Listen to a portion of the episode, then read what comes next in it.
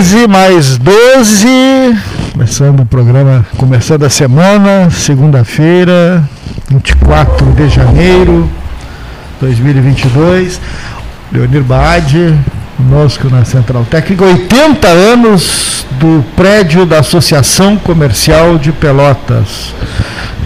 Recebi agora o material do Mauro Bom, nosso presidente aqui da ACP.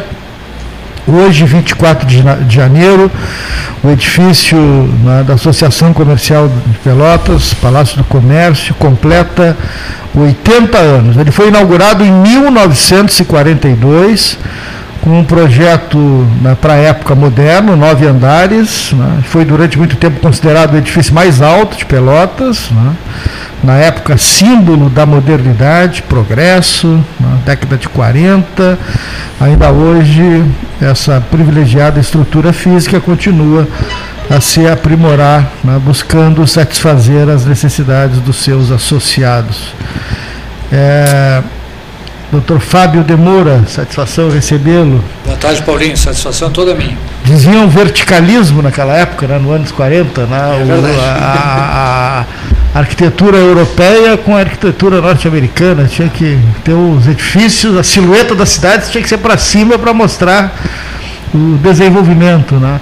E uh, tiveste agora recentemente em Amsterdã, ontem assisti um documentário sobre Amsterdã, né?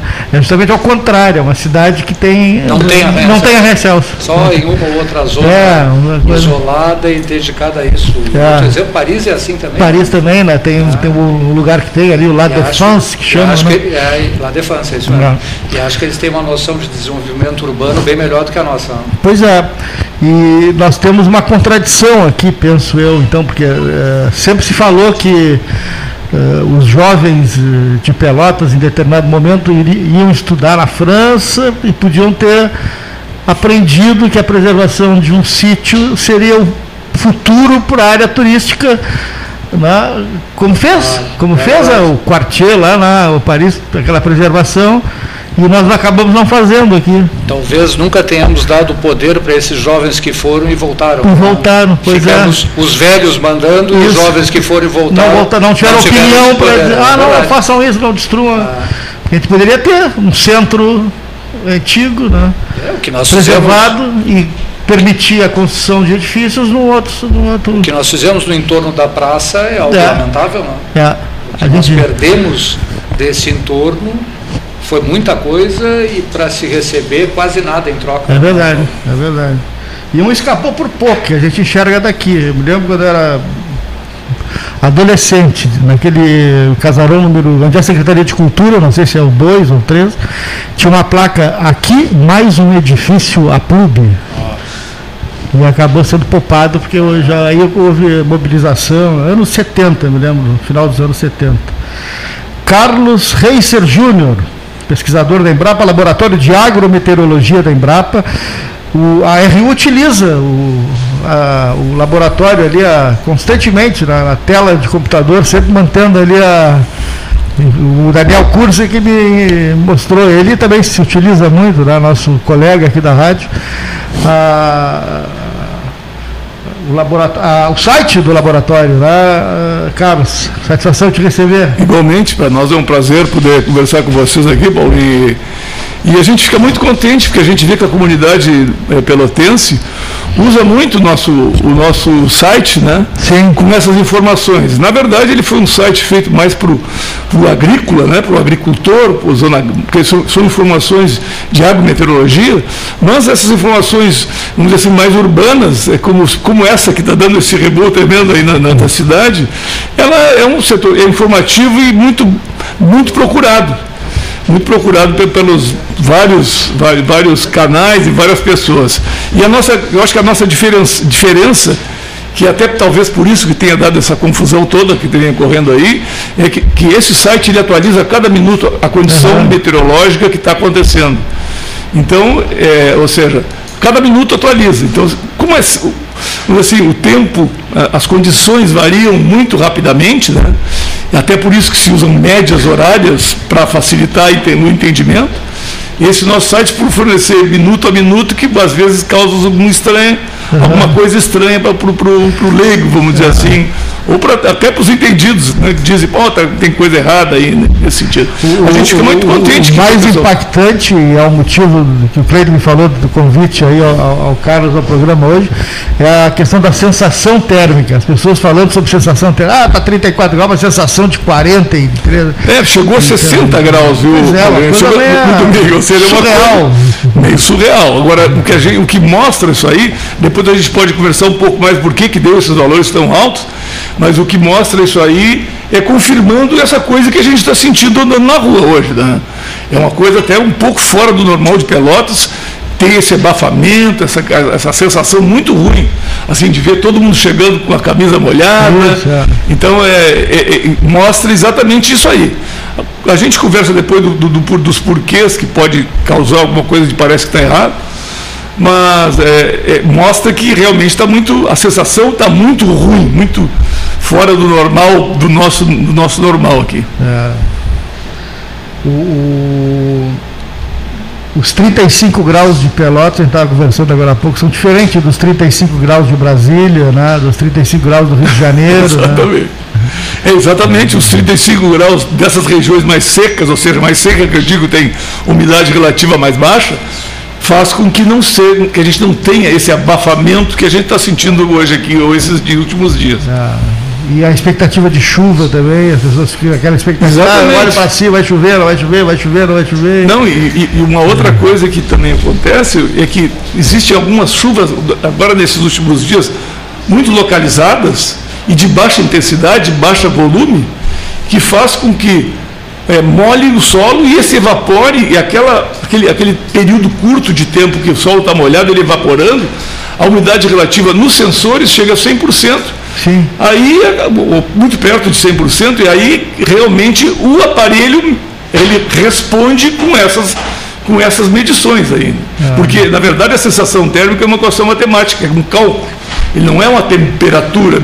É, ele é um cálculo matemático que leva em considerações algumas variáveis meteorológicas. Mas é, é um, digamos, um cálculo que se utiliza em outros países, por exemplo? Não, ele é mundialmente. mundialmente Ele está inserido no, no, no, no, processo da meteorologia. Exatamente, ele é um, ele é um, ele é um, um índice, né, um índice térmico que Ele, é. ele não foi criado para dar justamente uma sensação de que é mais calor do que está. Não, não, não, não.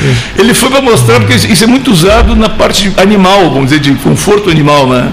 Por exemplo, o animal confirma, é, confinamento de animais, como frangos e, e, e animais, e bovinos e porcos, essa coisa, esses índices são muito utilizados para calcular a ventilação, né, para troca de umidade, exatamente para o animal não entrar em estresse, e ocorre até morte, como está registrado. A gente tem visto aí É. que nos últimos dias no estado aí andou morrendo aves, 500 mil aves de, de produtores rurais, é exatamente por esse estresse térmico que está dando nesses animais. Os, os criatórios de aves em grande, grande escala, né? Exatamente, uma densidade de animal por metro quadrado muito grande, os animais ficam muito parados, transpirando e se aquecendo. Quando tem problemas de ventilação, com as quedas de energia, a ventilação se restringe e aí começa a acontecer esse tipo de problema. A umidade fica super alta, a temperatura também, e o animal entra em estresse, ele não consegue dissipar o calor do corpo dele e morre. Agora, todos os institutos, a gente, o INMET, a Sigma, o METSUL, o Weather Channel, todos confirmaram que o Rio Grande do Sul está tendo uma, é, que é uma onda, né, que ela é, digamos, eh, supervalorizada, ela está superestimada, não é uma coisa comum. Não, Mesmo no verão, eh, esse padrão desse ano foi semelhante a uma que houve ao inverso, né, no mês de junho, julho, que foi o de frio. Nós ficamos 10 dias de um frio intenso que há muito tempo não se sentia também. Né? É, exatamente, essa, essa É, onda de calor. Estamos vendo desde- hoje o outro, o outro lado, né. Ela vem desde a Argentina, né? Ah. Na Argentina também se mediram temperaturas que há muitos anos não acontecia, e essa, essa onda de calor, esse, esse, esse, esse ambiente muito quente, está tá vindo para cá, está aqui, na verdade, e até que vem uma frente fria bem forte para dissipá-lo e tirar Ah. ele daqui e voltar com as condições relativamente normais da nossa região. Deixa eu apresentar uma outra, outra convidada, convidada né, a Ju Vargas, né, da Cascata, professora, corretora, cantora. Prazer em recebê-la. Né, Obrigada. no 13. Né, Boa tarde. Boa tarde a satisfação. todos vocês. Boa tarde aos ouvintes. Cascata. Cas- Cascatense. É, Cascatense da Gema. É produtora? produtora não, não. Eu, eu sou neta de, de industrial, meu avô tinha uma olaria, ele plantava também pêssego, né, que é, é ah. a, a, grande cultura da região, né? E criava ovelhas, sim, algum, sim. alguma coisa assim, mas uh, entrei na música muito cedo né, e resolvi fazer alguma coisa diferente, e estudar e, e, e partir para para outros rumos, né? Viajar e conhecer outras coisas, mas sempre com o pé na cascata. Eu continuo com um sítio lá, uh, tenho uma casa aqui na cidade, mas. Mora, mora lá? Não, mora, não mora. eu moro aqui. É, porque tem muito medo de aranha. né? Ah, graças a Deus ainda elas existem, né? Porque o homem ainda não, não acabou com, com as aranhas, né? E com alguns, alguns animais, assim, né? Que nós é que tomamos o lugar deles, né? Uh, mas assim, na verdade, por necessidade de trabalho, de filhos e, e, e etc. Né? Mas a cascata Mas tem é aranha, tem pouco mosquito, ela come mosquito. Aí ah, sim, sim, e lagartixa é. também. Agora, antigamente não tinha lagartixa, só daquelas maiores, né? E lagartos. Agora essas lagartixas que a gente vê aqui nos prédios, nos prédios é. agora já tem na cascata, né? A gente está importando. Mosquito também não tinha, né? Então a gente importou os mosquitos e com eles as vão lagartixas. Vão no carro, vão no carro. Mosquito vai no carro. Vão, vão. Depois que a gente, os mais velhos brincam que depois que concretizaram a BR-392, né? Porque eu sou do tempo que não existia ainda, né? Quando eu nasci não existia. Mas aí os mosquitos acharam mais facilmente né? o caminho. o caminho, né? É, eu estava vendo aqui, professor Carlos Reiser Júnior, pesquisador da Embrapa, Laboratório de Agrometeorologia. A Embrapa tem todo um, não só é o laboratório nosso aqui, nosso que eu digo aqui em Pelotas, mas tem todo um, um estudo global na, nessa área de, de, de, relações climáticas, mudanças climáticas, pesquisa nesse setor, uma relação lavoura, pecuária, floresta, clima, né? É um, ela não ela não está fixada só na pesquisa do, do, do, agro e da pecuária, né? Tem... É, na verdade, essas variáveis todas estão ligadas ao agro. Por exemplo, nosso laboratório de agrometeorologia, nós não somos meteorologistas, né? nós não trabalhamos com meteorologia, nós somos agrometeorologistas, é a parte ligada ao agro. Né? Assim, então, assim, sempre que se. A Embrapa, por exemplo, tem unidades, 40 e tantas unidades no Brasil, né? então os diversos temas são, são comentados, são trabalhados com pesquisa dentro dessas unidades. E essa parte de mudança de clima, por exemplo, se fala muito, principalmente no lado de mitigação, ou seja, como é que nós podemos resolver. Então, se a nossa agricultura ela é, é ela é assim, poluidora ou, ou emite carbono negativamente, ou seja, mais do que para produzir, então é, nós temos que estudar ações de mitigação para tentar diminuir isso aí. Então a Embrapa tem várias linhas de trabalho, por exemplo, o arroz, carbono zero, soja, carbono zero, gado, carbono zero, esse, é, o, o ILP, é, é, produção de, de, de, de pecuária, de, corte junto com, com a parte agrícola e madeira, tudo isso são, são ações que procuram mitigar, exatamente é reduzir a, geração, a, a produção de CO2 da nossa agricultura para que não, não, não, não venhamos a, a, complicar muito mais essa parte de, de, de, de aquecimento global. Né? Então o Brasil é muito cobrado. Compensações, né? São compensações e são produções que procuram não emitir mesmo, né? reduzir a emissão, né? além de algumas que consomem o carbono, é uma coisa, e outras que mitigam, ou seja, não emitem. Ou carbono zero que não, nem, nem, nem produz nem consome. Né? Sim. É, ou seja, ficar, é. seria uma coisa neutra. A Embrapa trabalha nessas linhas, mas sempre com foco, é, um foco agrícola. Né? Por exemplo, um tema que, que, que, que nós trabalhamos no nosso centro aqui quatro anos, por exemplo, com geração de energia fotovoltaica e eólica. Né? Nós fizemos um projeto aqui na Embrapa. A Embrapa, o que a Embrapa tem a ver com geração de energia? Né? Na verdade, o objetivo desse, desse projeto foi verificar se o produtor era, seria interessante para o produtor rural produzir energia na sua lavoura, se é viável com as condições que nós temos, então, nesse sentido, ou seja, sempre buscando a agricultura ou o bem-estar do agricultor. Né? Esse foi um. Então, a Embrapa sempre procura essa, esse alinhamento que, de, trabalhar eu, eu junto. Recentemente foi licenciado aqui Pedro Machado, um Exatamente, parque eólico, um parque né? eólico bem importante. E, esses parques, eles, eh, o produtor teria condição de ele ter o seu, aerogerador do menor tamanho? Por exemplo, a, a Ju Vargas na cascata poderia ter, existem aerogeradores de menor tamanho para ter uhum. para cá, como se, como se tem, por exemplo, a energia solar. Ela pode botar lá oito painéis, dez painéis e ter a energia solar. Pois exatamente. O nosso projeto foi verificar a viabilidade do fotovoltaico e do eólico. O que, que aconteceu? Nós verificamos que de pequeno porte o fotovoltaico funciona muito bem na sua propriedade, muito bem. Só que, que o eólico, nessa condição de geração distribuída, que se chama conectado à rede, da, à rede elétrica, não, o, o, eólico não funcionou. Ou seja, os equipamentos que a gente tem ainda, eles necessitam mais, mais ventos constantes para que se tornem viáveis economicamente. Essa foi um, um, uma das respostas do nosso projeto. Ou seja, o fotovoltaico, qualquer produtor pode colocar, desde que bem instalado, que, que, é, que é uma coisa rentável e vale a pena, mas o eólico ainda nós não estamos preparados. Eu digo ainda porque existe uma tendência de, de armazenamento de energia com, com a evolução e a redução de custos de baterias. Então, o produtor pode, no futuro, ser autônomo de energia.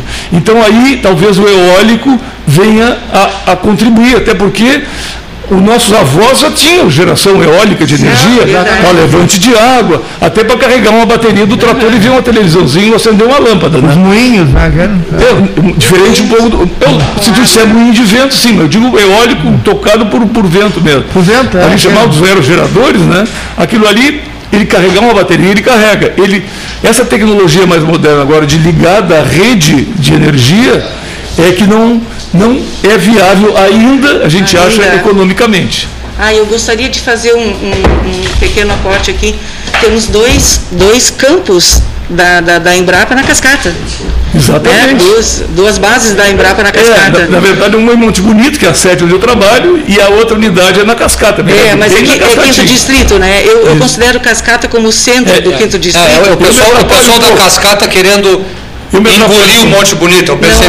Não é, não é bem ah, assim. É. Não é bem assim. É que assim, ó, as, as, pessoas falam cascata e esquecem que cascata é uma das localidades do quinto distrito. Né? São várias localidades do quinto distrito. O Monte Bonito é sétimo, né? É sétimo, nono.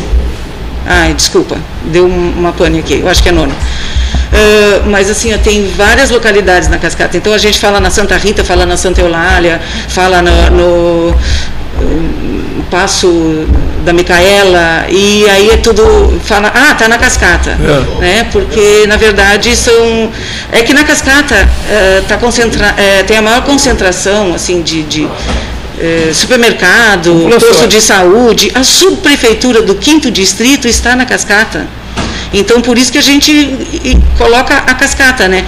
Mas uma coisa bem interessante, assim, também, que a Embrapa, a Embrapa faz e que deveria ser bem mais estimulado, é, são as fossas biodigestoras.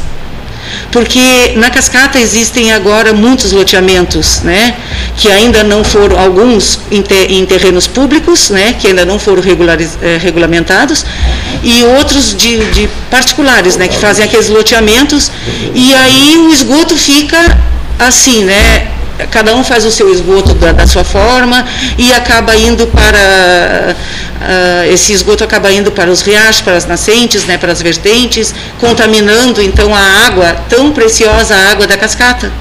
É, é um ah, ponto esse, esse é um problema que não é só da cascata, né? Nós, sim, sim. É um problema é. do urbano, que é a questão da do esgoto Sabe que é uma coisa. Só fazer um parênteses com relação a isso, a Embrapa também trabalhou em soluções para esse tipo de problema, né? Na cascata nós temos uma, uma, uma estação experimental né, na cascata que trabalha mais com a parte pequeno produtor, mais da agricultura orgânica, nesse sentido.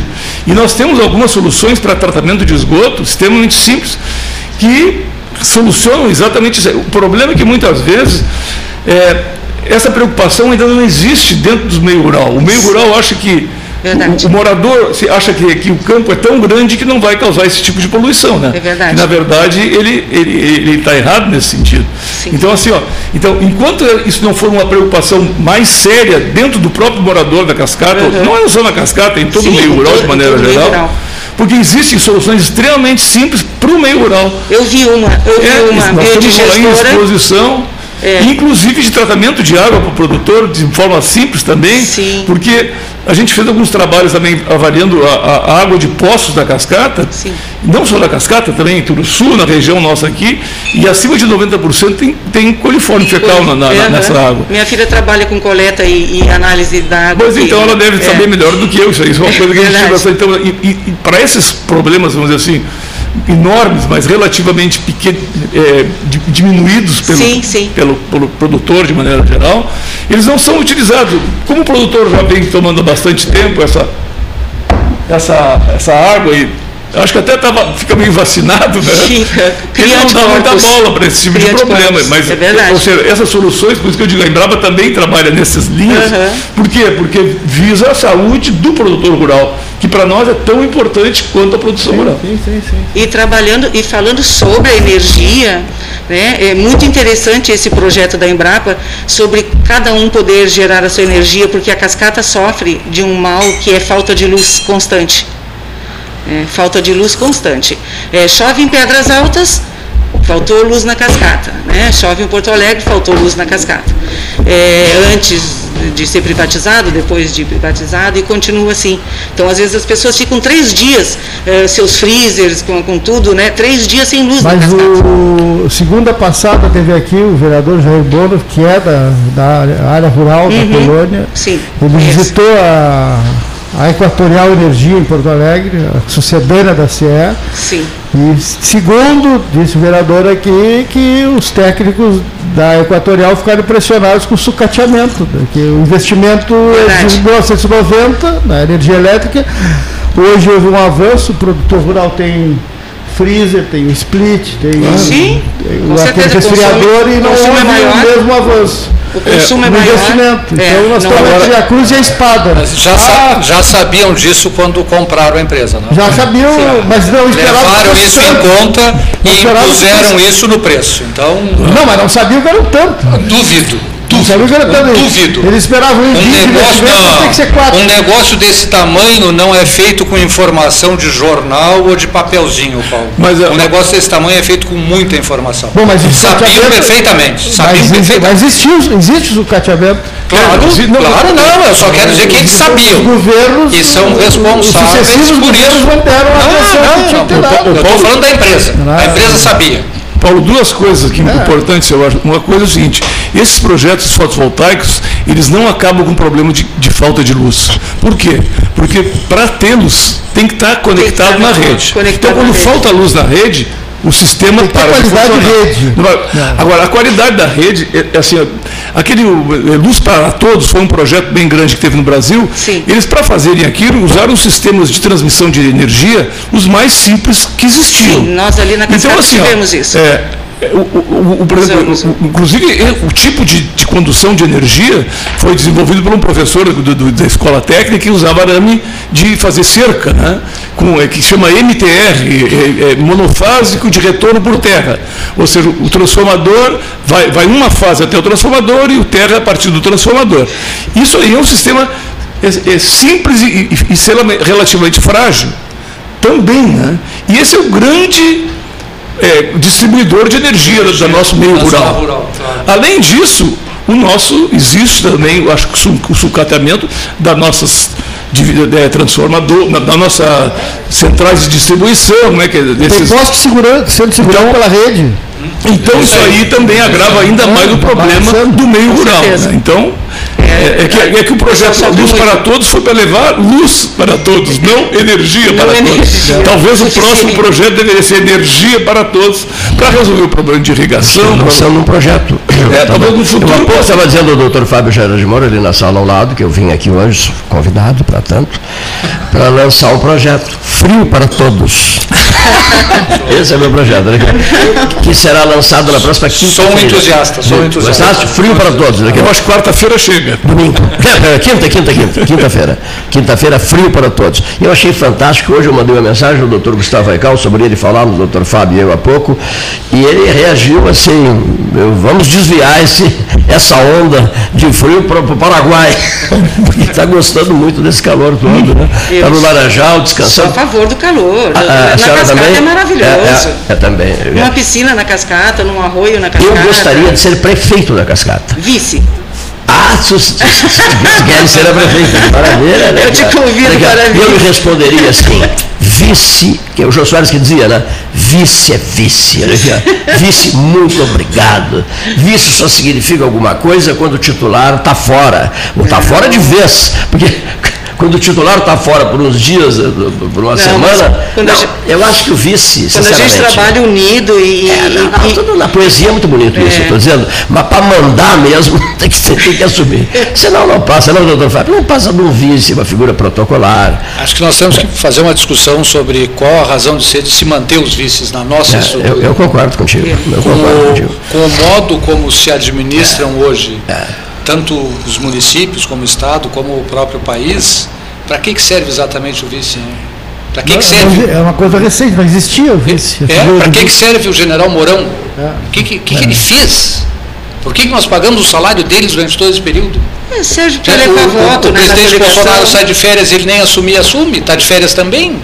Só serve para negociação, negociação pré-eleitoral. Quem é, vai ser o vice Mas aí, aí é o chefe da Casa Civil, né? É, Quem manda é o chefe da Casa Civil, né?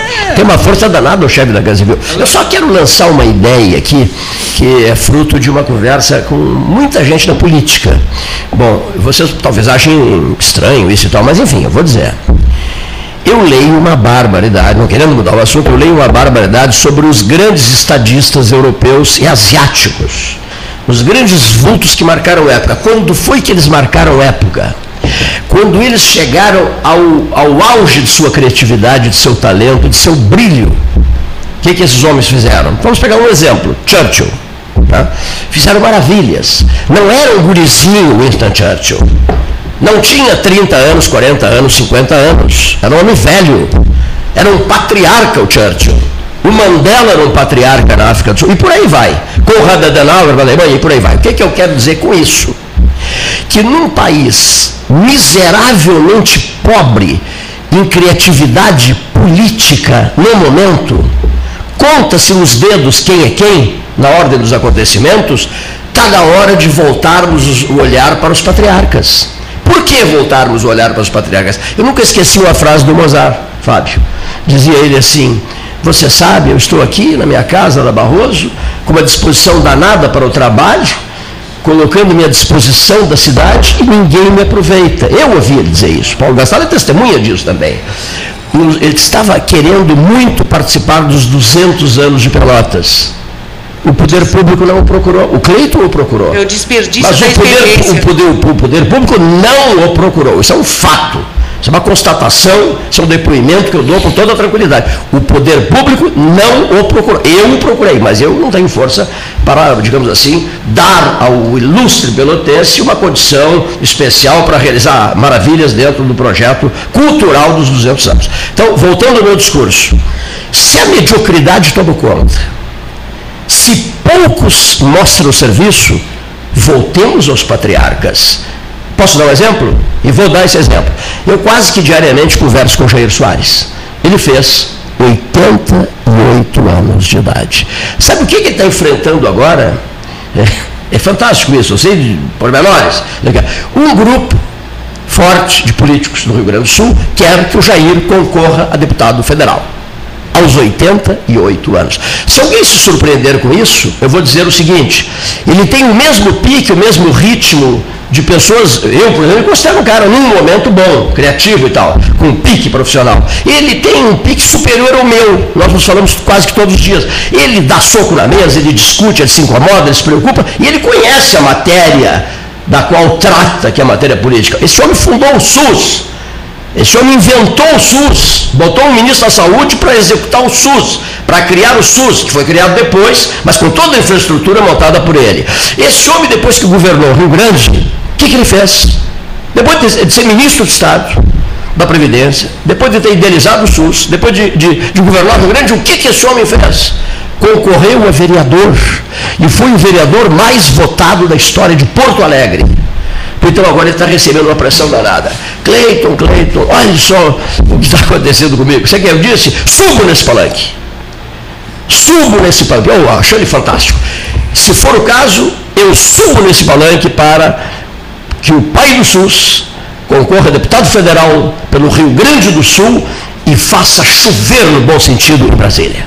Sabe por quê? Ah, mas é uma pessoa de 88 anos. Mas que bobagem é isso, meu Deus do céu?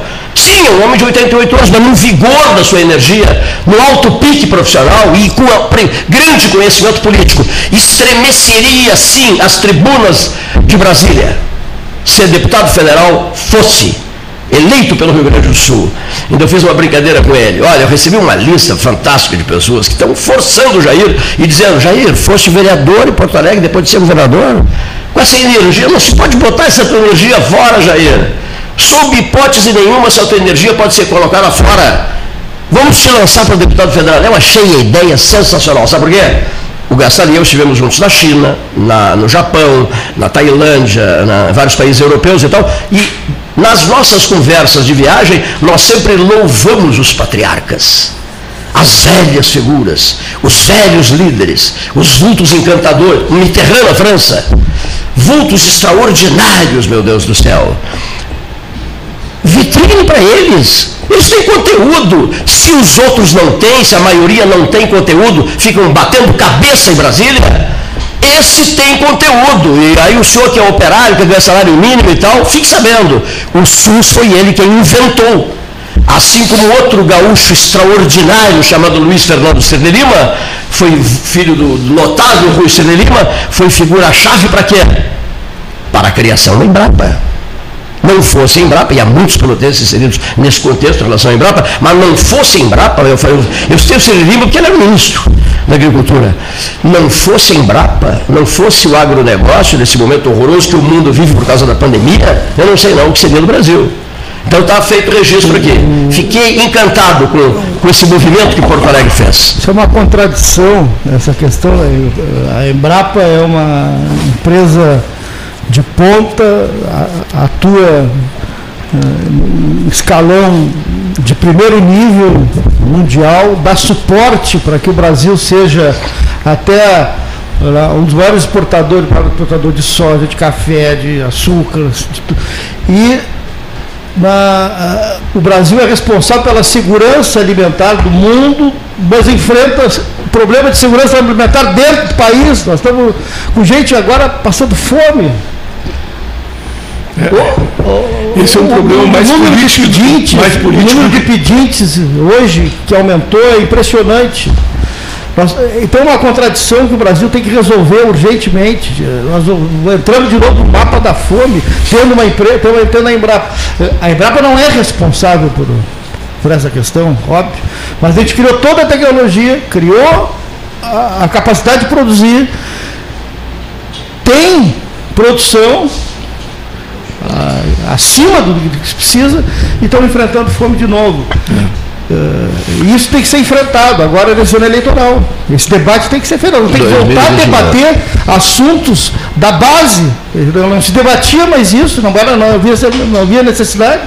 Eu, eu queria ouvir, eu quero ouvir o doutor Fábio sobre uma isso. Uma vergonha para isso aí. Quero ouvir o doutor Fábio Xérios de Moura sobre isso. É. Como é que o senhor está vendo esse cenário, doutor Fábio? O ano eleitoral de 2022 e as figuras que estão postas. Em São Paulo, ontem, as imagens estavam nos telejornais todos, é impressionante. Pessoas que foram despejadas, gente de classe média, classe C, classe D, que tinha casa, está morando na rua, e sem comer. É, é, é, e a apresentadora quase chorando, tá vendo? São brasileiros. É verdade, é verdade. Eu ainda me lembro, Paulo, tratando desse assunto do dia que no programa aqui eu me lembro de ter comentado a saída do Brasil do mapa da fome. Isso mesmo, eu lembro. Tem um mapa tem, da fome. É, não, da é isso que eu me refiro. É, é eu sei. É, e eu me recordo ontem, da data, sentado lá, onde está o, o, nosso querido pesquisador, que eu fiz esse comentário, que era uma coisa assim, que a gente tinha que fazer uma festa. É uma festa, porque a gente conviver como nós temos convivido nos últimos tempos, com pessoas, brasileiros, conhecidos, amigos, passando fome. Me lembro também de um dia, Paulinho, que se tratava do recolhimento de lixo. E me lembro da tua frase, porque se falava, ah, o recolhimento de lixo na Suécia, na Dinamarca, funciona assim, funciona assado, e tu dissesse, como sempre com esse teu estilo arguto mais preciso, que é estranho, mas é que lá ninguém entra dentro do lixo para precisar catar comida. Né?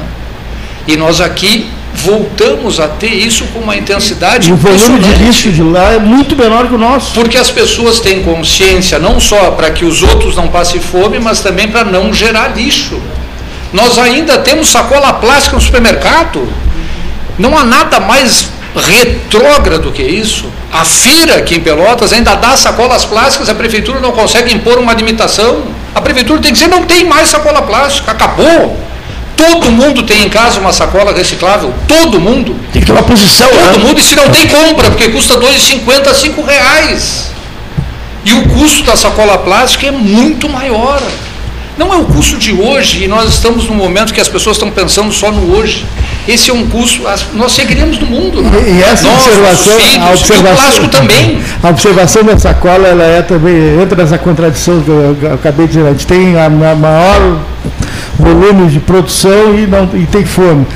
A sacola plástica é a maior causadora de entupimentos e de quando chove ela vai para o bueiro ali, ah.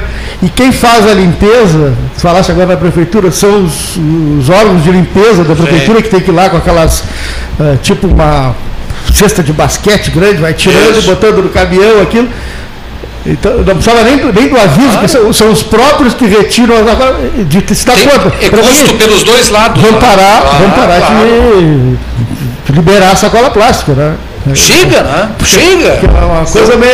Eu vou numa farmácia e compro, e compro um, um, coisinha de aspirina. Desculpa a, a, a é. propaganda pela Baia aqui, é que ela está precisando, está com uma certa dificuldade. É. Aí comprei a cartelinha do, do analgésico e saio de lá com uma sacola Saiu de lá com uma sacola, a tal ponto que eu digo para a moça que não quer, ela me olha como se eu fosse uma espécie de alien. Eu também recuso. Eu por quê? Porque é para chegar, é simplesmente é o movimento de pegar a sacola e procurar ato contínuo um lixo para botar lá fora, não serve para nada, não.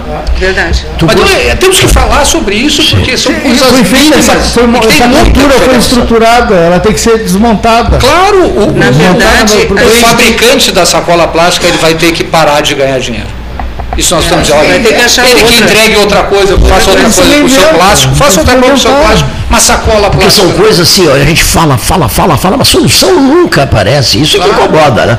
Não há solução nunca. Mas temos que começar por nós. Lugar, alguns, lugares, alguns lugares a coisa assim, foi para esse mas nível importa, e né? voltou, não. E, inclusive no vidro também. Não é, Países que adotaram o PET, o PET foi liberado, aí claro. se deram conta que o PET era um problema ambiental e aí voltaram para o vidro. Tá? Vai comprar Coca-Cola, desculpa para mim a propaganda, Coca-Cola que também está precisando, está precisando do ah, trabalho. Quando vai comprar Coca-Cola, leva a garrafa, né? Que faz a ah. troca. Aquela, eu como tenho, foi, né? como fazíamos foi. antigamente. É. Né? É, eu tenho um trabalho, faço sempre com meus alunos, um trabalho de. Eu sou professora de música, né? Sim. Porque a minha formação é música, mas dentro da música eu, eu abranjo várias, uh, vários outros temas e vários temas. E, e essa questão do cuidado né, com a natureza é um deles. E eu sempre digo assim, onde vocês colocam, largaram uma sacola plástica, um, um, uma garrafinha PET, o que, que vai acontecer? Olha lá, vai vir a chuva, para onde ela vai? Será que ela vai ficar ali quietinha no lugar? Será que ela não, aí eles já começam a imaginar, não, ela está indo, está tá vindo ali pela rua, está passando. Onde ela vai cair? Vai cair no bueiro. O que, que vai acontecer? Vai lá no rio. Eu, eu, eu fui no cassino uma vez, eu juntei dois montes de lixo na praia do cassino, de lixo, de é, pet e etc. E encontrei três tartarugas mortas. E aí eu trouxe e mostrei para os meus alunos as fotos né? Do que, do que uma simples sacolinha que inocente, né? Pode causar se todo mundo fizer isso. Doutor Fábio. Eu só me lembrei agora que ontem quando vi, lembrei em fazer esse elogio e queria fazer o um elogio para um grande ouvinte e participante dessa mesa, Cleiton. Eu ontem pela manhã saí para correr, estava fresquinho, quis aproveitar, né? Tava uma sensação térmica de 43 graus. Agora, Aí, quando eu estou voltando da, da minha tentativa de prática do atletismo, já praticamente derretendo. Na minha frente ia o nosso participante, o doutor Simon Alper. É mesmo, né? Com quem eu já tinha cruzado depois na caminhada lá na, na Dom Joaquim. Mas o que eu quero elogiar do doutor Simon, especialmente, porque é algo louvável, é que ele vinha pela rua, no sol, chegando próximo à casa dele, recolhendo o lixo atirado na rua. Olha que maravilha, hein? Simão fez 86, é, fez 86 isso é uma anos, prova né? de cidadania Ritmo tão patente né? não, tá e tão importante, ah. ele não tem nada para ganhar, ele não, não, vai aparecer, eu que estou fazendo essa indiscrição aqui a respeito do comportamento dele, mas ele vinha tranquilamente caminhando, quando mais próximo ele ia juntando, isso Imagino eu ia chegar na casa dele se e todos fizessem isso, né? Ah, tá tudo na rua. Se todos fizessem isso, né, doutor Fábio? Se, se nós não largássemos o lixo na rua, já era meio caminho andado. Sim, é meio caminho andado. É cultura, né, gente? Tem que é, trocar. É uma questão cultural. Que é. Agora, é preciso que seja feito um aprendizado, né? É. Se até hoje a gente age diferentemente de, hum. país, civilizados, de países civilizados, vamos, vamos aprender a lição. Talvez tenhamos daqui a pouco um depoimento do doutor Rodrigo Proto Siqueira, Gastão, sobre Covid-19 que é uma das coisas que a gente será uma das questões que serão examinadas aqui. Eu quero aproveitar o ensejo uh, para perguntar ao doutor Fábio se ele aceita integrar a comissão do centenário do ministro Nazar Vitor. Com muito, Aceita? Muito prazer e honra. Perfeito, porque ele gostava muito do doutor Fábio, cansamos de nos reunirmos uh, juntos com ele para churrascos e jantares, etc, etc. Tenho e, orgulho de ter dividido uma procuração com ele. Eu e ele fomos juntos constituídos por um insigne cliente para a defesa de uma causa. Tenho muito orgulho disso. Então o senhor integrará a comissão no dia 5 de julho, o centenário de nascimento do ministro Mazar Vitor Russumano. Quero aproveitar o ensejo. E nós fomos juntos no, quando ele recebeu uma homenagem da Universidade de é, Montevideo. Nós três, é verdade. Isso mesmo, nós três somos carro, doutor, Eu, o doutor José, uma luzidia caravana. É? Isso mesmo. Deu maiores causa, né? É, percebemos, de Montevidéu. É. percebemos, Paulo, o prestígio dele em, em Montevidéu, não, foi impressionante. Bom, e aproveito o ensejo para tendo vocês feito relatos dizendo que as coisas não andam, né? São vários pontos, né? várias áreas de atividade, as coisas são muito, muito lentas. A gente fala, fala, fala na nossa solução. Merece cumprimentos o presidente da Câmara de Vereadores, vereador Marcos Ferreira, que desemperrou uma série de coisas que ninguém acreditava mais. Décadas e décadas e décadas eh, eram, passavam e só ficava todo mundo naquela conversa fiada. Aí ele pegou, deu um soco na mesa, no bom sentido, não deu soco na mesa, soco nenhum. Mas ele disse assim, muito bem, esse assunto, Antônio Caringe, é comigo, eu sou novo presidente da Câmara, eu vou mobilizar a Câmara, vou mobilizar a sociedade, nós vamos colocar num, num local de ampla visibilidade o, o Sentinela Farroupilha do Caringe, que é o orgulho dos pelotenses do, e também do sul do Rio Grande, assim como o Porto Alegre tem esse orgulho danado do laçador. Nós vamos dar nome à Avenida Beira São Gonçalo de Antônio Caringe.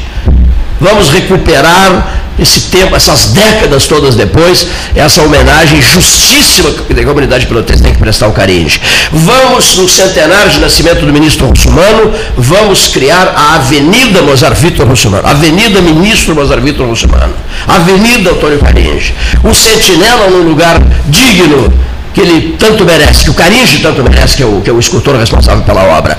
O que, que é isso? É a ação de um presidente da Câmara, que resolveu chamar a si essa tarefa, essa missão, essa alta responsabilidade, que ninguém antes fizera. Nos últimos de rádio 43 anos. A gente fala nisso há 43 anos. Cumprimentos, vereador Marcos Ferreira, que está fazendo. Não está de brincadeirinha, não, como presidente da Câmara.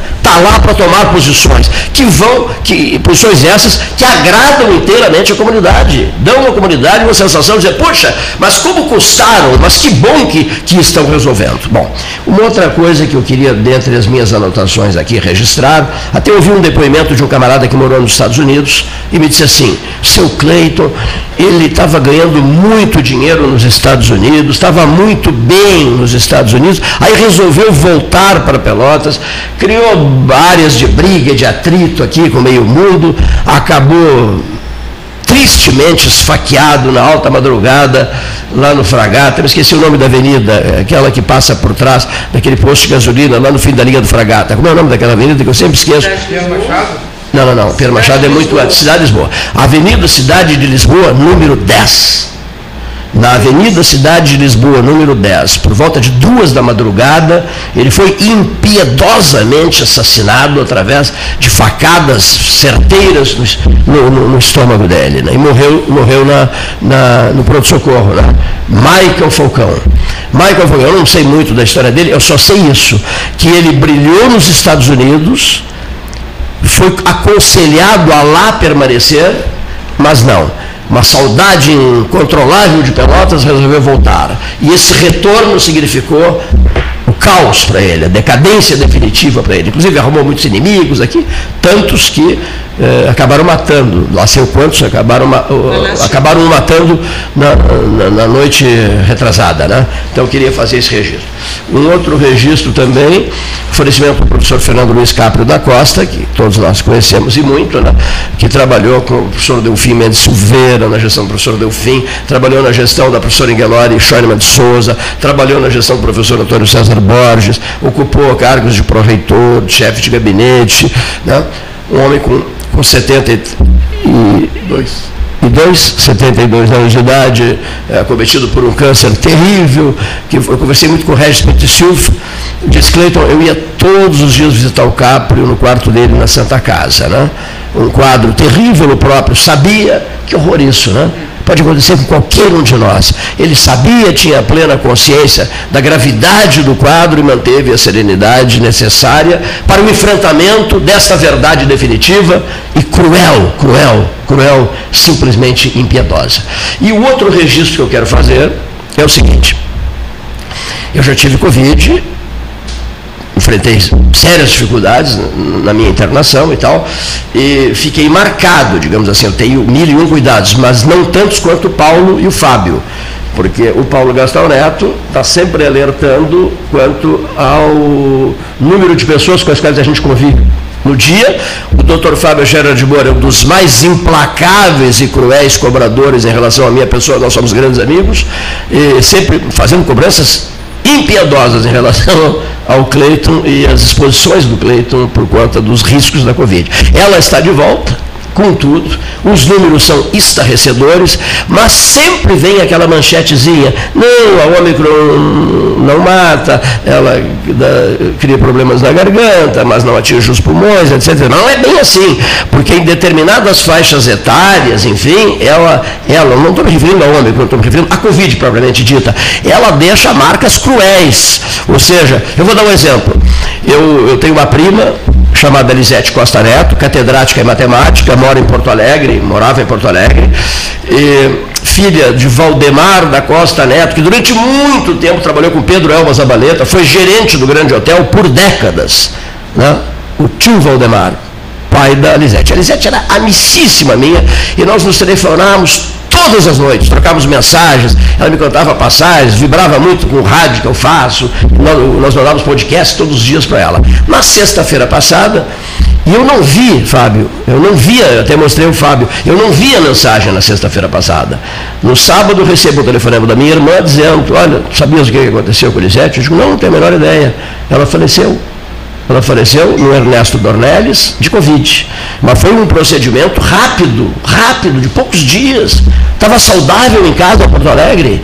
Então, aí eu digo, eu parei um pouquinho, vou dar uma consultada no meu WhatsApp, né? Porque eu tenho contato com centenas de pessoas, não consigo às vezes acompanhar tudo que me mandam. Aí fui ali, Lisete Costa Neto, estava a mensagem dela. O doutor Fábio Xavier de Moura ouviu a mensagem, o Paulo Gastaneto ouviu a mensagem, Leonir Bade da Silva ouviu a mensagem, e ela diz entre as coisas, ela diz assim, olha, eu estou no Ernesto Dornelles, hospitalizada, com Covid, vou te pedir para não me ligares e não mandares mais nada nos próximos dias, porque não há previsão de quanto, de quanto tempo eu vou ficar internada aqui no Ernesto Dornelles, depois a gente volta a conversar, por enquanto, né, é, te adoro, um beijo e reza por mim. Essa é a última, é, de viva voz, é a mensagem de áudio que ela me mandou. Te adoro, um beijo e reza por mim. E quando eu, quando eu ouvi a mensagem da Lisete, ela já tinha falecido. Porque ela me mandou na sexta-feira à noite, ela faleceu no sábado à noite, e quando eu fui ouvir a mensagem, ela já, ela, ela já havia falecido. Aí, Gastão, é, é voltei a me assustar com a Covid. As pessoas têm que entender que tem essa variante Ômicron que está circulando, mas a, a, antiga continua circulando pois é, também. É, é. Então, essa é a questão. Agora há pouco está vereadora Fernanda Miranda mandou uma mensagem dizendo que nós temos 16 leitos hoje de UTI, os 16 estão lotados. E tem uma manchete hoje que pode fechar 16 leitos. A partir de março. A partir de março. E aí? Então, nós estamos aí num dilema né, bastante preocupante, no mínimo. Tem 16 leitos de UTI. É bom lembrar que já tivemos mais de 150 leitos de UTI em Pelotas. Ocupados, Paulo? Não. Ah, não. Ah, não. ocupados não, temos, tivemos a disposição. A disposição, a disposição, certo. E os leitos foram sendo fechados à medida que a demanda não, não, não havia mais a necessidade. Porque são leitos caros, demanda equipe de sete pessoas em cada leito para cuidar e tal. Agora temos 16 da Covid. Esses são específicos para a Covid. E estou vendo que o governo está pensando em fechar a partir de março, em função de recursos. E... Poderia, governo federal. Governo federal. Governo federal. Poderia haver uma federal. perspectiva de Todos os leitos são sustentados de... pelo governo federal. Né? da Covid é. Enfraquecer a ponto de não precisar mais de. É tudo, é tudo num ponto de interrogação, né? É tudo. É. Então eu acho que eu, às vezes vejo as pessoas afirmando coisas em Brasília, no Rio, em São Paulo, não sei. É tudo. Porto Alegre opinam muito, além da, da, da dupla Grenal, falo de dupla Grenal noite e dia, mas opinam de vez em quando sobre, sobre Covid-19. Por consequência, por consequência, eu já coloco sobre a mesa, diante de mim, sempre um ponto de interrogação. Porque é um festival de besterol, de informações equivocadas, de desinteresse. Aí chega a minha pregação aquela. Precisamos dos grandes patriarcas. Por quê? Tem conteúdo, eles têm o que dizer, eles têm a mensagem que todo mundo quer ouvir a dar, eles têm essa mensagem a dar. Por isso vamos chamar os patriarcas para altas missões. Aproveitando ainda a presença do Dr. Fábio Gera de Moura, nosso convidado especial hoje, eu quero tocar num assunto que incomodou muito o Gastal e a mim nos últimos dias, e o Leonir aqui do 13. Quero louvar a ação séria do administrador Bebeto Perdomo, prefeito de Pedras Altas, porque, ora Deus, eu até disse aqui, vou dizer de novo, o governador do estado se elegeu governador do Rio Grande do Sul com 90% dos votos da Zona Sul. 90% dos votos foram dados ao senhor Eduardo Leite. Nada contra o senhor Eduardo Leite, que até lutou por esse, por esse recurso, essa verba de quase 4 milhões. Só que o Dyer fez a lista, licitou a obra, uma empresa na como é que é? Avenida da Manteiga, lá em São Leopoldo, ganhou essa licitação e veio fazer a obra. Que obra? Para quem não sabe dessa história, 11 quilômetros de asfaltamento no acesso, no acesso não, agora eu explico direitinho isso, no município de Pedras Altas. Feita a obra, feita a obra, comandada pelo Daia, eu já tive uma conversa de quase uma hora e meia com o diretor-presidente do Daia. Eu disse a ele, olha, segunda-feira eu vou dar uma trégua. Eu não vou tocar, eu não vou levar esse assunto adiante na segunda-feira, mas eu só quero dizer uma coisa. Na terça-feira, eu vou ligar para o prefeito de, de, de, O senhor pode ligar. Eu digo, pois eu vou ligar para o prefeito, que é muito meu amigo, o Bebeto Perdomo, pedindo que a reunião marcada entre o diretor-presidente do DAIR e o prefeito de Pedras Altas, terça-feira, amanhã, eu estou sugerindo, disse os dois, a ele e Perdomo, eu estou sugerindo que os senhores se reúnam na faixa horária entre 13 e 15 Tá? Não é que o programa vá até as 15, não, vai até as 14h30, mas numa, numa situação emergencial, a rádio terá essa compreensão. O que, que eu quero? Que os dois conversem conosco, com o seu Gastal e comigo, que os dois, o diretor-presidente do DAER, que é um jovem, e o prefeito de Pedras Altas. Tá? Eu quero que os dois conversem, não é conversar, é conversar conosco, conversar com a região sul do estado. Sabe por quê? Porque não é possível que a região sul do estado seja esbufeteada desse jeito, humilhada, diminuída, ridicularizada. Não, não, ela não pode ser motivo de deboche, de comportamento sarcástico. O que que o Dair fez? Uma empresa ganhou a licitação, veio aí, fez um serviço porco. Essa é a palavra. é, é uma vergonha. Olha aqui, ó. Não sei se os senhores sabem, mas nesses 11 quilômetros é o asfalto manteiga. O automóvel passa, caminhão então não dá para passar. Leva o asfalto na roda, doutor Fábio. O sujeito que passar a pé leva o asfalto na sola do sapato. É vexatório isso. Fizeram uma obra porca, vergonhosa, agora não, que desmoraliza, desmoraliza o sul do Rio Grande, diminui o sul do Rio Grande, deixa o governador numa situação de constrangimento profundo. Por quê? Porque ele é o governador, ex-prefeito de Pelotas, que se elegeu com 90% dos votos da Zona Sul do Estado. Então ele tem que chamar o diretor do DAIR, o secretário dele, o secretário Costela, e ter uma conversa dura com eles. Eu, eu como homem de, de rádio, quero ouvir explicações do Dair e dessa empresa. Liguei para essa empresa 200 vezes, é claro que ninguém atende. Ninguém atende, repercutiu o que foi dito aqui.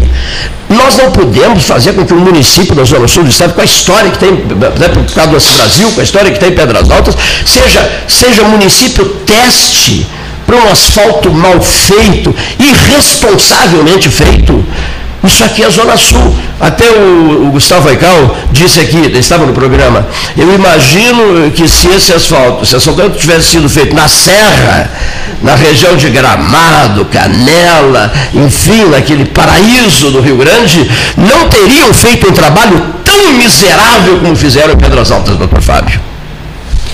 Eu ouvi o programa, acho que foi na sexta-feira, né, Cleiton, quando acho que talvez pela primeira vez no século XXI se pronunciou a palavra exudação, né?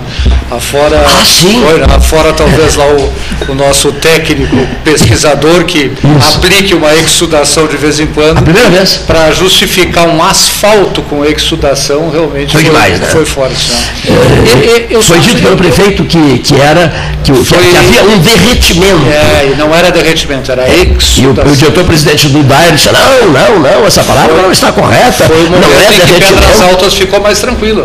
Ah, não, é derretimento. Está resolvido, né? No jogo de palavras está resolvido o problema. É, eu só acho assim, Cleiton, a, a Zona Sul é muito mais forte que 11 quilômetros de asfalto. A Zona Sul não deve se sentir diminuída, não vejo nisso escárnio, não vejo nisso deboche de jeito nenhum. Não conheço a obra, é evidente. Sim. A obra é um deboche. muita dificuldade. Mas a obra é um deboche. Com muita dificuldade ah. consigo imaginar o que seja a exudação de um asfalto, porque para mim a exudação era só de seres vivos, mas as coisas mudam rapidamente. Né? Mas acho que esse é um problema que se resolve na esfera judicial e talvez até criminal, dependendo do que tenha acontecido. Esse é o ponto. Né? O que se espera, pelo menos o que eu gostaria de ver como atitude do governador Eduardo Leite, como última autoridade no Estado, é apurar o que, que aconteceu nessa licitação e o que, que aconteceu na execução da obra para que o dinheiro aplicado na obra tenha produzido um asfalto exudador.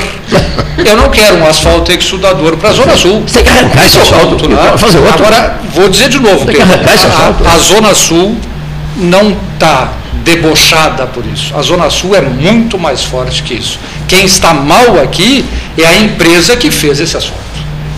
A empresa que fez esse asfalto é que está mal. A Zona Sul não. A Zona Sul não. Se eu contrato um prestador de serviço para minha casa, para desentupir o, o ralo, e ele desentope mal e me cobra caro, eu não sou vítima de deboche. Eu fui vítima de um golpe, mas não de um deboche. Eu não perdi nada com isso. Absolutamente nada. Então, a empresa, se se demonstrar que há realmente uma falha, e parece que há, eu não vi os vídeos, mas dizem que são, são estarrecedores, a empresa é responsável, o Estado tem que intervir, tem que fazer com que ela pague e tem que apresentar justificativa para a comunidade, porque com certeza a obra foi festejada, não é isso? E a obra foi festejada e agora nós vimos que ela tinha problema. E acho que ela deve ser arrancada, esse asfalto deve ser arrancado e refeito É o mínimo que essa empresa de São Leopoldo deverá fazer. Ou né? se realmente ele exuda, talvez seja caso se preservar para estudos do século. Vamos fazer uma nova estrada e vamos preservar esse asfalto exudador que, coisa que talvez seja dos únicos essa da é, humanidade. É uma das palavras do ano, né? Não, para mim já ganhou. Já ganhou?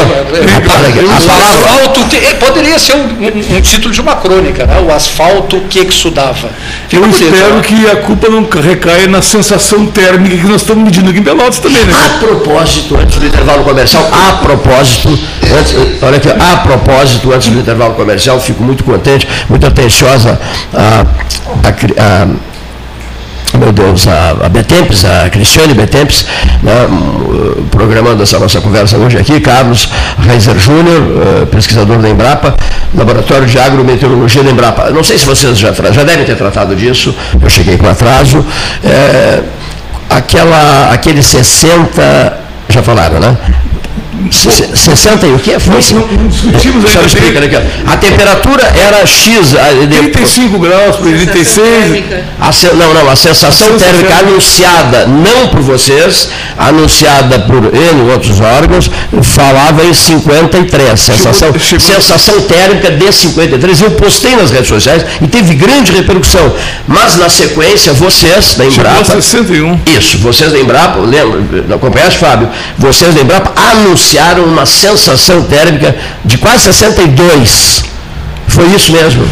É, eu, nós não ficamos a, a, discutir os porquês. Sim. Começamos a falar com o Paulo aqui e depois o assunto mudou um pouco. Mas é assim, nós temos um equipamento eletrônico né, que nos dá informações de variáveis eh, meteorológicas, temperatura, umidade relativa do sol, radiação solar, velocidade de direção de vento, basicamente essas aí. Esse equipamento tem uma caixa preta que tem uma equação matemática conhecida, tem disponível na, na, na, bibliografia, de cálculo de sensação térmica. A sensação térmica é uma coisa sentida por animais de sangue quente, né? nem todos, mas principalmente o ser humano. Gado também o pessoal usa, só que gado é uma coisa um pouco diferente também, eu nem sei explicar, mas a sensação térmica causa um estresse térmico, né, que pode levar até a morte. Morreram frangos aqui no Rio Grande do Sul por causa desses estresses. A nossa, a nossa estação meteorológica, ela tem uma, uma, uma, característica que as outras não têm. As outras normalmente mostram médias horárias de duas em duas horas. Isso aí atenua um pouco as variações. Sim. A nossa não, a cada minuto ela atualiza. Tanto é que muitas rádios, muitos, muita gente que fala no rádio o que quer dizer qual é a temperatura está agora, tem usado a nossa informação. O Paulo disse que estão usando mesmo, a própria rádio está usando isso aí. O que, que isso acontece? Às vezes acontecem condições muito é, pontuais. Pontuais é o seguinte, é, uma pequena chuva junto à, estação que causa um excesso de evaporação, e nesse cálculo de sensação térmica são consideradas a temperatura, a umidade relativa, em algumas pode ser o vento e até um tal de vento solar, que é um pouco de, de, de radiação solar, mas é uma coisa que, que a nossa não está medindo. Como é instantâneo de minuto em minuto, pode gerar esse tipo de informação. Se tu pegar a, a média horária, vai, não é bem esse horário, é essa condição que se está. Então, assim, ó, é, realmente, para nosso ponto de vista, aconteceram essas medidas nessa estação, com essas condições que eu estava falando. Essa estação meteorológica dentro da nossa estação meteorológica, do, do nosso, na, na, na, uma estação meteorológica dentro da nossa sede, em condições adequadas a esse tipo de informação. E como aconteceram essas condições, ela realmente, ela, o, o meu ponto de vista, correu. Até porque um dos problemas das, das estações, ou dos equipamentos eletrônicos, é que eletrônico sempre no fim acaba estraga, vamos dizer, uma vida curta, uma vida mais curta, sim, sim, acaba, de uma hora para outra dá um problema. Só que nós, pela manhã, a primeira coisa que a gente fez foi conferir esses equipamentos para ver se eles estavam fazendo medições adequadas e realmente estavam. E estavam fazendo. Estavam medindo. Aliás, a gente, é, cá entre nós, a sensação era de 80, né? Não, isso aí, muito, muito superior a 60. É, é, parecia que você ia pegar fogo, mas que troço é, Exatamente. Essa informação que eu quero dizer é o seguinte, não é um. Porque a pessoa pensa logo 60 graus, que está essa. essa se tu tocar 60 graus num quadro desse aqui, tu vai Sim. te queimar. Só que é o seguinte, a sensação térmica é uma coisa para te dar uma uma informação do que, do que tu está sentindo. Claro, exatamente. O sentimento não é uma coisa que se meça, né? Outra coisa, você está dentro do automóvel doutor Fábio. Dentro do automóvel, recém ligou o ar, enfim, o, o, o carro está tá ao sol. A sensação térmica é um negócio assustador. Tem que... É, a temperatura... aí, aí é mais do que sensação térmica, é temperatura, temperatura, temperatura mesmo. Temperatura né? mesmo. E, se, é, e se acrescentarmos a sensação térmica, ah, Fábio, ah. vai a 80, lá sei eu. Né? a sensação térmica é muito relacionada com a perda de energia de cada corpo. Sim. Ou seja, quando tu transpira, se evapora o teu suor, te refresca o corpo. É para isso que serve o suor. Para refrescar e não deixar a tua temperatura elevar. Qual é a associação que o senhor é membro? Da Amigos do, qual a associação que o senhor é membro? Da Amigos do Inverno, da Amigos do Verão, da Amigos do eu Outono, sou, da Amigos da Primavera? Eu particularmente sou amigo de todos, porque eu gosto mesmo dessa variação térmica. Eu gosto de, de um lugar... Ah, Amigo, amigos do Rio Grande do Sul. É, eu gosto de morar num lugar que ah. tem verão, que está quente, eu quero inverno, quando está no inverno eu quero verão. E tem isso, possibilidade. Antes do intervalo, eu, eu, preciso dizer uma coisa aqui, a hora oficial Ótica Cristal, 14h15, Ótica Cristal, calçadão da Andrade Neves, calçadão da Andrade Neves, calçadão das, das 7 de setembro, a vitrine de Pelotas, há décadas, décadas e décadas. A história do 13 é uma história parceria, parceria absoluta com a Ótica Cristal, né? São 14 horas e 15 minutos. O que, é que eu vou dizer aqui para mostrar que o 13 é bem informado? Tenho me incomodado? Tenho. Temos nos incomodado? Temos, por causa dessa história de, de pedras altas. Mas anotem o seguinte aqui, ó. Anotem o seguinte, isso aqui é resultado de conversas sérias com Porto Alegre. Então, olha aqui só. Não sei o que vai acontecer amanhã na reunião do prefeito com o presidente do Daer. Mas eu estarei em cima dessa conversa, né? controlando de perto essa conversa. Mas o que, que eu tenho de informação quente, oficial para os ouvintes, especialmente daquela região ali, é o seguinte. O último trecho, são três trechos, o último trecho de 11 quilômetros, ao lado de Pedras Altas, ficou sob responsabilidade da Encopave de São Leopoldo, já era para estar pronto, o investimento foi de 4,9 milhões de reais, não está pronto porque foi um serviço mal feito. Muito mal feito. Bom, aí as pessoas ficam achando que é só isso aí. Não é só isso aí. Não é só isso aí.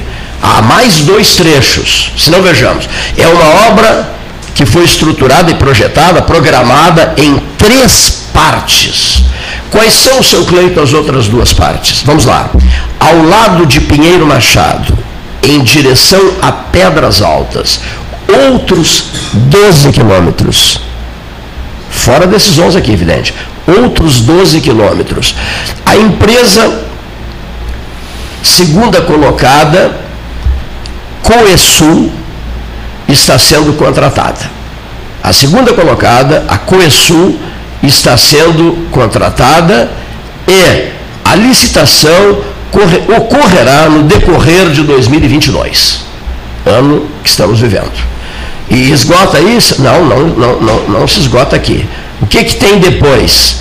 Além dos 11 quilômetros, desse último trecho que deu zebra completa, eu já falei sobre os 12 quilômetros ao lado de Pinheiro em direção a Pedras Altas, que é uma outra história, acabei de falar, e temos o terceiro trecho, um trecho de mais 10 quilômetros dentro de Pedras Altas. Entre Pinheiro e Pedras Altas, mais 10 quilômetros. Que 10 quilômetros são esses? Muito bem.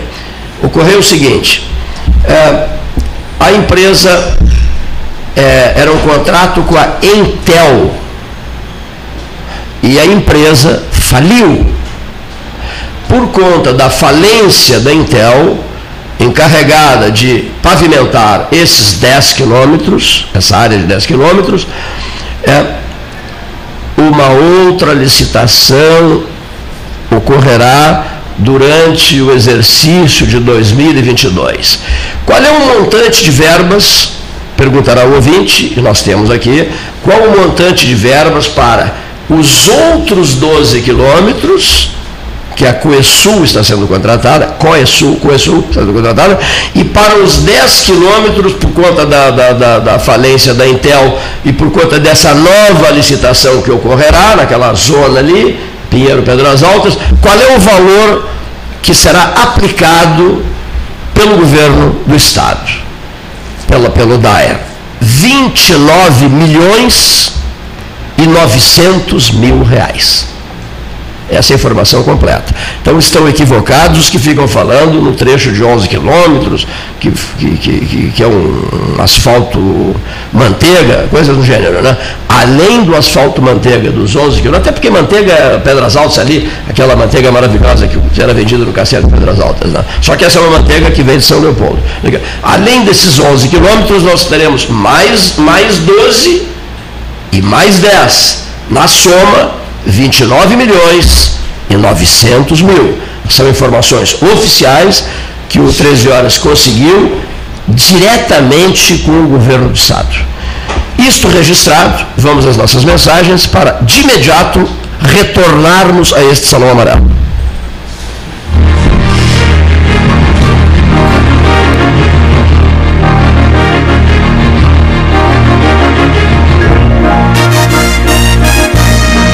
Associação Comercial de Pelotas é um dos órgãos mais antigos do país, sempre em defesa da classe empresarial, com uma história marcada pela transparência e pelo compromisso com seus associados. Faça parte do nosso quadro de sócios. A ACP está localizada no edifício Palácio do Comércio, Rua 7 de Setembro 274, telefone 3028 1541, com o ramal 200.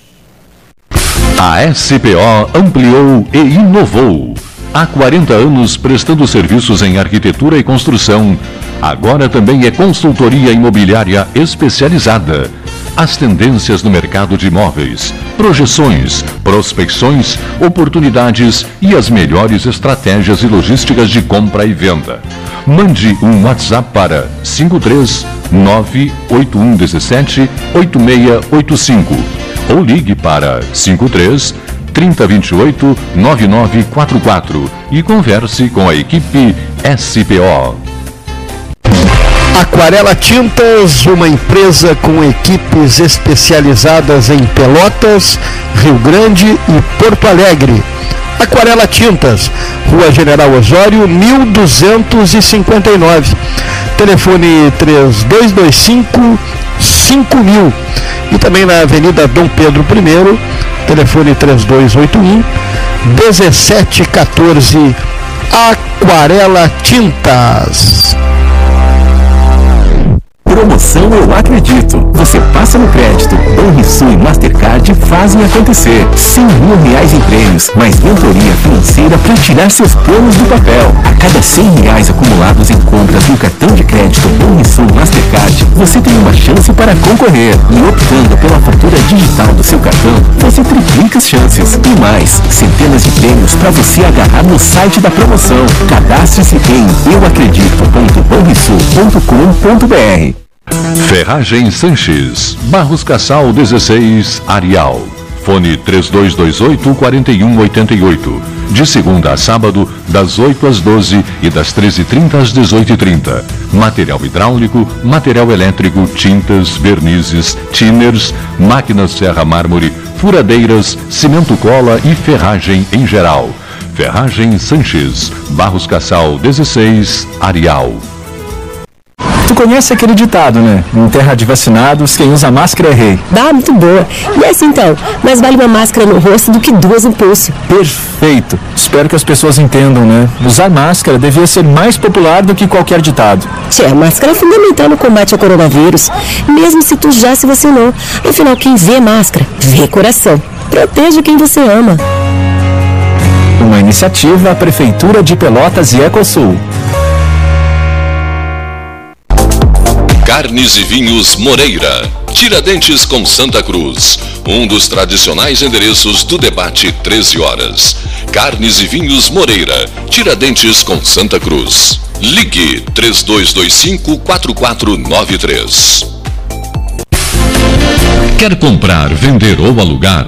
A Imobiliária Pelota é a parceira ideal para a realização dos seus desejos. Opções inovadoras de atendimento a qualquer hora e em qualquer lugar. WhatsApp, visita remota, tour virtual, contrato digital e outras ferramentas seguras e práticas para você fechar negócio sem precisar sair de casa. Na Imobiliária Pelota, os sonhos não param. Acesse www.pelotaimoveis.com.br WhatsApp 991 11 7432. Avançar é melhorar a vida das pessoas com mais segurança. Sou comerciante há 23 anos e principalmente a segurança a gente valoriza demais. Aonde eu passo, estou sempre vendo a viatura passando junto, né? Isso aí é tranquilidade para nós aqui. Saber que todas as frentes da segurança estão do nosso lado, isso para nós é tranquilizador. Avançar para o futuro com segurança é tudo que a gente precisa. Isso é avançar. O Rio Grande do Sul virou o jogo. Governo do Estado, novas façanhas. Para vencer a pandemia, a vacinação é a única arma, agora e daqui para frente. Cada pessoa imunizada é uma garantia a mais de proteção para todos nós. Faça o esquema vacinal completo. É importante tomar a segunda dose e também não esqueça a dose de reforço. Nessa luta, não podemos retroceder. Uma iniciativa, a Zona Sul, Associação dos Municípios da Zona Sul. Chega de disputar o sono com o seu colchão. Escolha ter uma noite divina com essas promoções. Conjunto Box Casal Atena, conforto macio com molas pocket ensacadas em 12 vezes de 165. Conjunto Box Casal Era, conforto firme com molas Max Spring, também em 12 vezes de 165. Tudo com pronta entrega. É só na Life Sleep Comfort, em Pelotas, Rio Grande e Porto Alegre. Ótica Cristal. Crediário, cartão ou cheque, a vitrine do calçadão da Andrade Neves. Tudo belezinha? Precisando pagar algum boleto e o mês está difícil, complicado? Vou dar uma barbada para você. Parcela com a Simpay.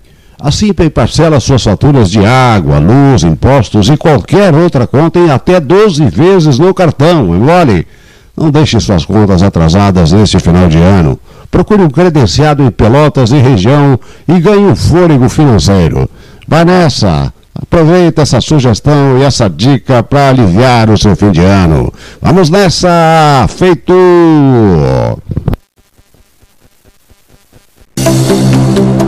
Riviera Condomínio Clube. Com ampla área verde, lagos, praia privativa e fazenda com animais, o contato com a natureza é surpreendente. O lazer é garantido com restaurantes no condomínio, além de ser o único a ter um cinema próprio. Além disso, conta com uma infraestrutura completa de clube, quadras esportivas de beach tênis, pádel e uma academia com equipamentos de última geração. Com espaços recreativos para crianças e adolescentes, a diversão é certa e, o mais importante, com segurança e tranquilidade. Cadastre-se em acpomaiscotiza.com.br para garantir o seu lote com condições especiais de lançamento. Riviera Condomínio Clube, conectando você à sua essência. Saiba mais em acpomaiscotiza.com.br barra Riviera. Mais internet, pelo mesmo preço, com a velocidade que só a fibra ótica garante. Plano de 200 mega agora é 300 mega. Plano de 400 mega agora 500 mega. Polvo, a internet múltipla, 3199 4000. O Retar 2021 do Sanep tem descontos de até 100% em juros e multas. A iniciativa tem como objetivo viabilizar a negociação de dívidas ativas junto à autarquia. Faça sua negociação procurando os canais online do Sanep. WhatsApp 53 98425 0151 ou e-mail sanep.retar2021 gmail.com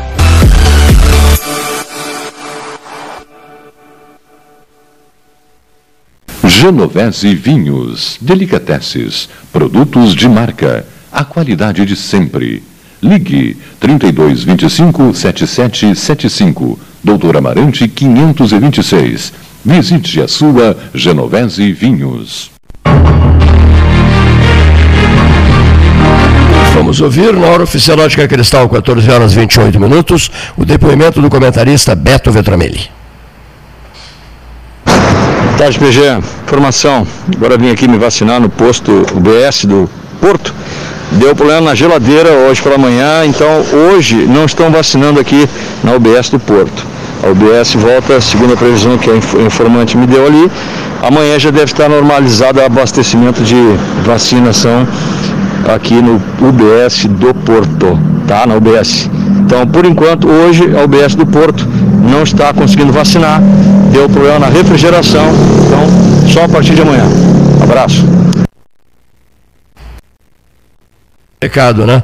Do Beto Vetromilho aos ouvintes, aos ouvintes do 13 Horas. Uma, uma frase que eu quero aproveitar e pronunciar aqui. Eu fui outro dia a Morredondo e fiquei impressionado com essa estrada da cascata.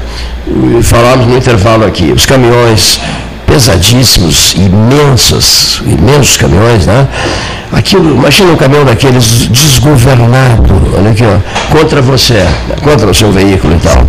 Eu confesso que viajo nessa estrada, ando por essa estrada, vou muito a Canguçu, etc., Morredondo, mas com muito medo. Muito medo. Vocês têm medo também? É, no meu caso, é. trabalho diariamente lá. Sim. Né? Ah, tu vais todos os dias? Todos os dias, é. eu vou pela manhã e volto à tarde, né? E, e, e o que eu acho, eu estava falando contigo lá, né, Cleiton, o seguinte, o que eu acho absurdo é numa estrada de, de duplo sentido, permitir um caminhão que tem 30 metros de comprimento, né? e às vezes fica um atrás do outro para ser ultrapassado, para se ultrapassar um caminhão desses é uma coisa assim quase que absurda. Ah, sem falar nos, nas velocidades que eles alcançam. Né? Ah, é, o limite de velocidade é 80 km por hora. Se tu andar 80 km por hora, os caminhões vão querer te empurrar. Eles encostam na tua traseira e eles te empurram. Eles empurram. Ou seja, então assim, é, é, a gente entende, a, a, eles ganham por, por a, a pressa deles vale dinheiro, né? Mas, de qualquer forma, eu não sei se é alguma coisa em termos das nossas leis de trânsito que tem que ser diferentemente avaliadas, porque é impossível que, que, um caminhão daquele tamanho e as velocidades que a gente pode fazer é, permite circular em estradas como a nossa. Isso que é a nossa estrada, aquela ali, depois dos pedágios, ela melhorou muito. Já teve períodos que era uma coisa horrorosa. E o trânsito era quase que normal como é hoje, só que com muito mais acidentes, ou seja, refletia em acidente. A gente, na, na, na, safra de soja, na época de colheita de safra de soja, a gente via muito acidente num trecho de 15 quilômetros, do centro até. Hoje a gente, graças a Deus, a gente vê muito pouco acidente nesse sentido. Diminuiu muito pelas é, condições. É, até, até porque ali na cascata mesmo, a gente já a gente perdeu vários né, colegas ali, conhecidos, uh, mas eles colocaram agora um pardal, né, que é, limita a velocidade a 50 km bem na passada da cascata, né? Ali pediria, logicamente, um viaduto, alguma coisa assim, porque ali tem, eu, se eu posso dizer, né, tem supermercado, posto de saúde, subprefeitura, escola, escola, que eu estudei lá, foi fundada pelo, né, foi em 1975, o ginásio da cascata, né? A escola. E eu fui da primeira turma, estudamos na igreja. Ariel Alcântara, acho que fez o, o o, o ginásio ali, mas é, é assim, as vans atravessam para lá e para cá, tem gente que vai no supermercado a pé, tem gente que vai de carro, tem gente que vai de todo, né, de toda maneira, e é um trânsito bastante intenso ali. E agora eles reduziram, reduziram de quem vem sentido uh, Canguçu Pelotas, reduziram para 50.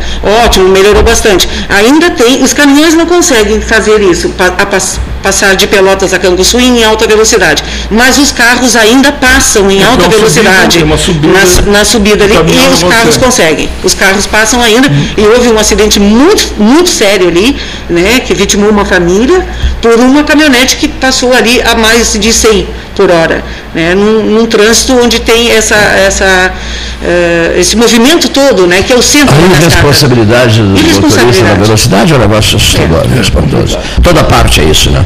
Ju Vargas, conversando conosco, cascatense, futura prefeita da Cascata, se conseguir emancipar, Carlos Reiser Júnior, da nossa Embrapa, pesquisador da Embrapa, trazendo informações importantíssimas do Laboratório de Agrometeorologia da Embrapa. Quinta-feira que vem tende a refrescar, né? É, Mais ou menos o isso. nosso né? laboratório, que eu estava falando do pessoal aqui, é, é, ele não faz previsão de clima. Ah, sim, sim, no caso vocês A gente não, não faz, previsão, é. a gente trabalha com o clima que tem mais Mas a gente, as outras a gente acompanha os, os, as previsões das outras unidades. E todos estão dizendo. É, que... existe uma previsão muito forte que a partir de quarta-feira modifica esse clima. Eu ouvi dizer que quinta. É, né? Eu acho que esse abafamento todo aí. Esse abafamento vai sair fora, né? Parece que sim. Porque está difícil, né? Está muito difícil. Está muito difícil conviver com isso. Né? Até o nosso equipamento da Embrapa lá está sofrendo com sim. isso, críticas, né, Cleiton, porque é. até o Cleiton Rocha né, chegou a reclamação para vir nos procurar para saber que, que, que, história é essa de 60 graus de sensação térmica. Isso mesmo. Então a gente fica muito feliz de, de poder explicar para a comunidade né, de coisas que acontecem, porque são, são cálculos matemáticos com equipamentos eletrônicos. Muito sério, muito é, sério. Se, não se entende que são informações de que, que a gente está sentindo. A Embrapa tem, tem, a Embrapa merece o respeito do, do país inteiro, não? A Embrapa é exemplar. Pois é, claro. orgulho, orgulho dos brasileiros. Isso é uma coisa que a gente sente tem dentro é, do peito é. como funcionário. Só para só para dar um recado, como tu levantasse essa escolha do mais velho, né? É, a sociedade hoje, ela aparentemente ela, a nossa sociedade não, não valoriza o, o, mais velho, vamos dizer assim, o conhecimento, o trabalho do Sim. mais velho. E dentro da Embrapa também aconteceu esse tipo de coisa, de querendo que, que eles estão forçando que os mais velhos vão embora. Eu acho que quem vem embora são aqueles que não estão contribuindo, não os que têm idade ou menor ou maior. E existe, e houve uma pressão bem importante né, da, da, da, da, da nossa direção em Brasília, no sentido de querer mandar. Quem está aposentado tem que sair da empresa, entendeu? Então, assim, o nosso sindicato trabalhou direito em sair e verificaram que é uma bobagem, que nós somos CLT, nós não somos funcionário Sim. público, que não poderiam trabalhar nesse sentido, e graças a Deus, ou não só graças a Deus, o sindicato também reconheceram esse direito que nós temos de trabalhar Assim como temos também, a empresa tem o direito de nos mandar embora se achar que nós não estamos trabalhando.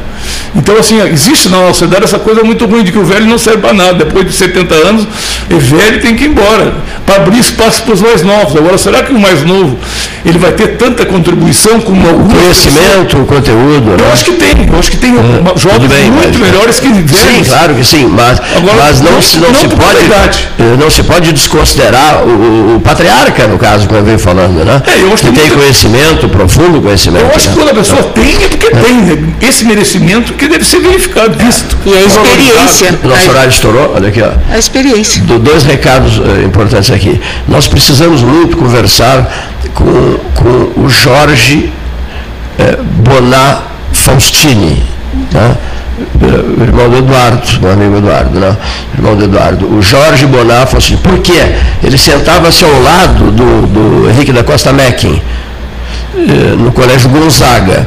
E a Folha de São Paulo está querendo muito conversar com o Jorge Bonar Faustino. Eu mandei uma mensagem, não, não tive resposta. Não, não tenho o celular dele. Se alguém tiver puder me passar, eu, eu agradeço. Eu dele um contato.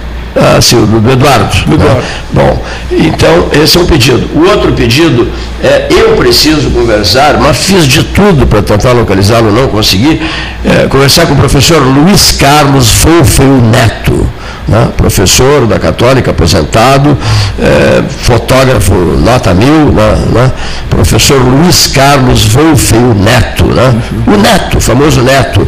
Né, nós realizamos uma história, história não, histórica, é, reportagem de oito horas gravadas com o Dr. Luiz Simões Lopes, que criou a Fundação Getúlio Vargas, e quem fez todo esse levantamento fotográfico foi o professor Luiz Carlos Wolfeu Neto. Nós somos até meio parentes e somos muito amigos. E eu, eu perdi o celular do Neto pelo Facebook não funcionou. De, olha, eu preciso falar com o Luiz Carlos Wolfeu Neto e tal. E alguém me disse, fala no rádio. De repente, se, 13 horas, não sei se tem terá algum ouvinte, que esse ouvinte possa, ter alguém que ouça, né, né, possa, localizar o nosso estimado Luiz Carlos Wolf Neto, o professor Neto, que adora o café aquário, está sempre tomando um cafezinho no aquário, nem tem aparecido nos últimos tempos. Eu preciso tanto falar com ele que nem, nem o Café Aquário tem vindo nos últimos tempos. Agradeço muito o João Vargas, agradeço muito o Carlos Reiser Júnior, Paulo Gastão Neto, segurou a barra hoje aqui, né, seu Leoneiro?